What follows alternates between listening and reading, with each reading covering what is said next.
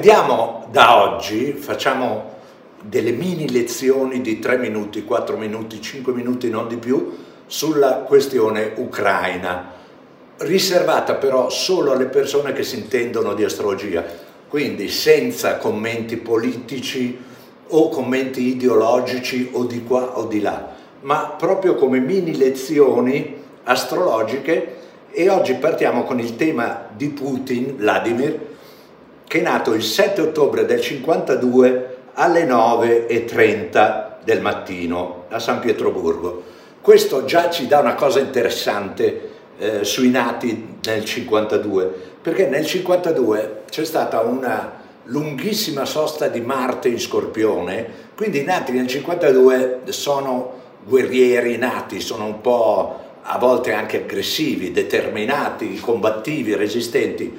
Putin però, quando è nato, eh, Marte si era spostato nel Sagittario e lui ha un Marte proprio a 26 gradi del Sagittario, trigono a Plutone nel Leone, quindi è Marte il pianeta più bello che ha. Questo è un Marte veramente forte perché è anche al sestile di Nettuno, quindi trigono a Plutone che è congiunto al medium celi. Come vedete sono considerazioni puramente tecniche, Marte trigono a Plutone è veramente forte, richiama una tematica arietina, questo è molto importante per una bilancia, eh? perché Putin è bilancia con ascendente Scorpione, con ben tre pianeti in bilancia, Sole, Saturno e Nettuno. La congiunzione Saturno-Nettuno in bilancia, tra l'altro al quadrato secco di Urano in cancro, è un'altra caratteristica dei nati nel 52 e nel 53. Questa quadratura Saturno-Nettuno in bilancia quadrato Urano nel cancro è un disastro, ad esempio, da un punto di vista sentimentale affettivo. I nati nel 52-53 hanno il record mondiale di separazioni, di problematiche familiari proprio per questa quadratura.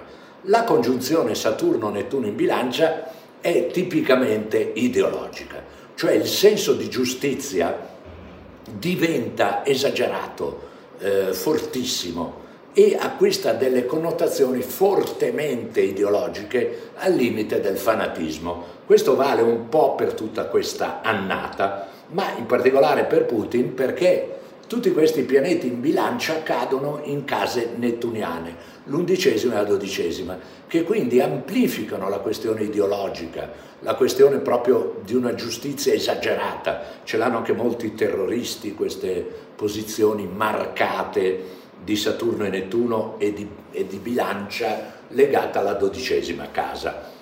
Eh, detto questo, è molto importante studiare il tema di Putin perché è molto importante che tutti studino, eh, quindi con il suo idealismo, il fondamentalismo, ma studiare l'avversario, il rispetto dell'avversario. Cioè se qualcuno vive Putin come un nemico, dopo quello che ha fatto, è chiaro che, eh, è chiaro che il soggetto ha perso il controllo della situazione perché questi pianeti in dodicesima, in bilancia, danno una visione molto scacchistica della realtà, cioè la bilancia è di una razionalità straordinaria unita all'ascendente scorpione. Proprio da scacchista in dodicesima casa, ricordiamo che quel folle di Fischer, eh, scacchista straordinario, era dei pesci, quindi aveva una forte connotazione dodicesima casa la razionalità bilancina di Putin carica nel suo autocontrollo ferreo tutte le tematiche vulcaniche ed esplosive dell'ascendente scorpione. Ma quando la bilancia perde il senso della mela, cioè del melone, cioè del cervello, quando la bilancia strasborda, stravolge e eh, tracima dalle sue linee razionali ferree e strategiche, non capisce più niente.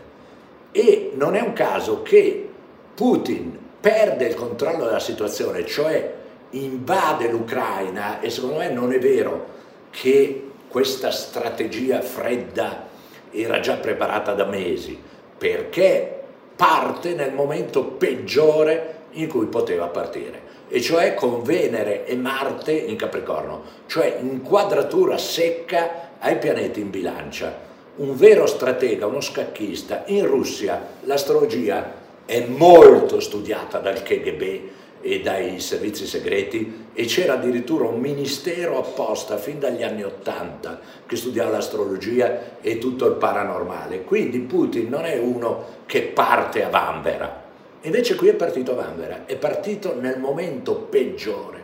Io non so se l'hanno consigliato male, ma da un punto di vista astrologico era il momento peggiore in cui poteva partire.